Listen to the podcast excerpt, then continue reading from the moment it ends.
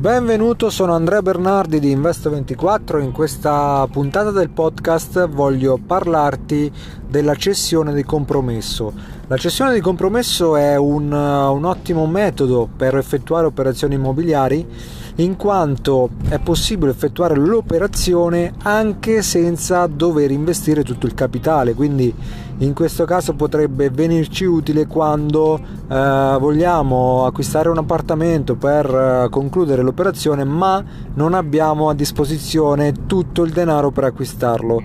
Eh, utilizzata moltissimo anche da noi di Investo24 perché è davvero un ottimo metodo. Vado brevemente a spiegare come funziona. Allora, eh, non è altro che un contratto che si va a fare dal notaio dove eh, si specifica che io acquirente vado appunto a fare il compromesso per l'acquisto di un immobile, appartamento nel caso nostro, e ho un tot di mesi a disposizione prima di andare al rogito, cioè all'acquisto vero e proprio di quell'immobile. In questo tot di mesi io devo riuscire a ristrutturarlo eventualmente se c'è bisogno e poi ad andare a trovare un acquirente che andrà ad acquistare realmente quell'immobile. Quindi stiamo parlando di un'operazione che io faccio eh, puramente per guadagno. Quindi andrò ad acquistare ristrutturare e poi rivendere.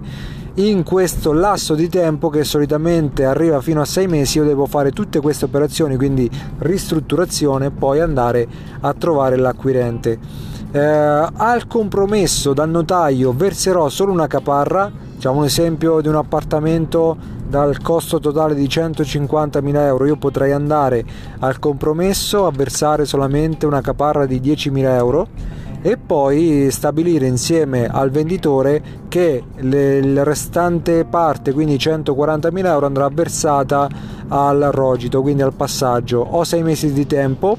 Eh, con la cessione del compromesso vado appunto a cedere il mio compromesso da 10.000 euro una volta che avrò trovato l'acquirente. Quindi ho tirato fuori dalle mie tasche solo i 10.000 euro iniziali.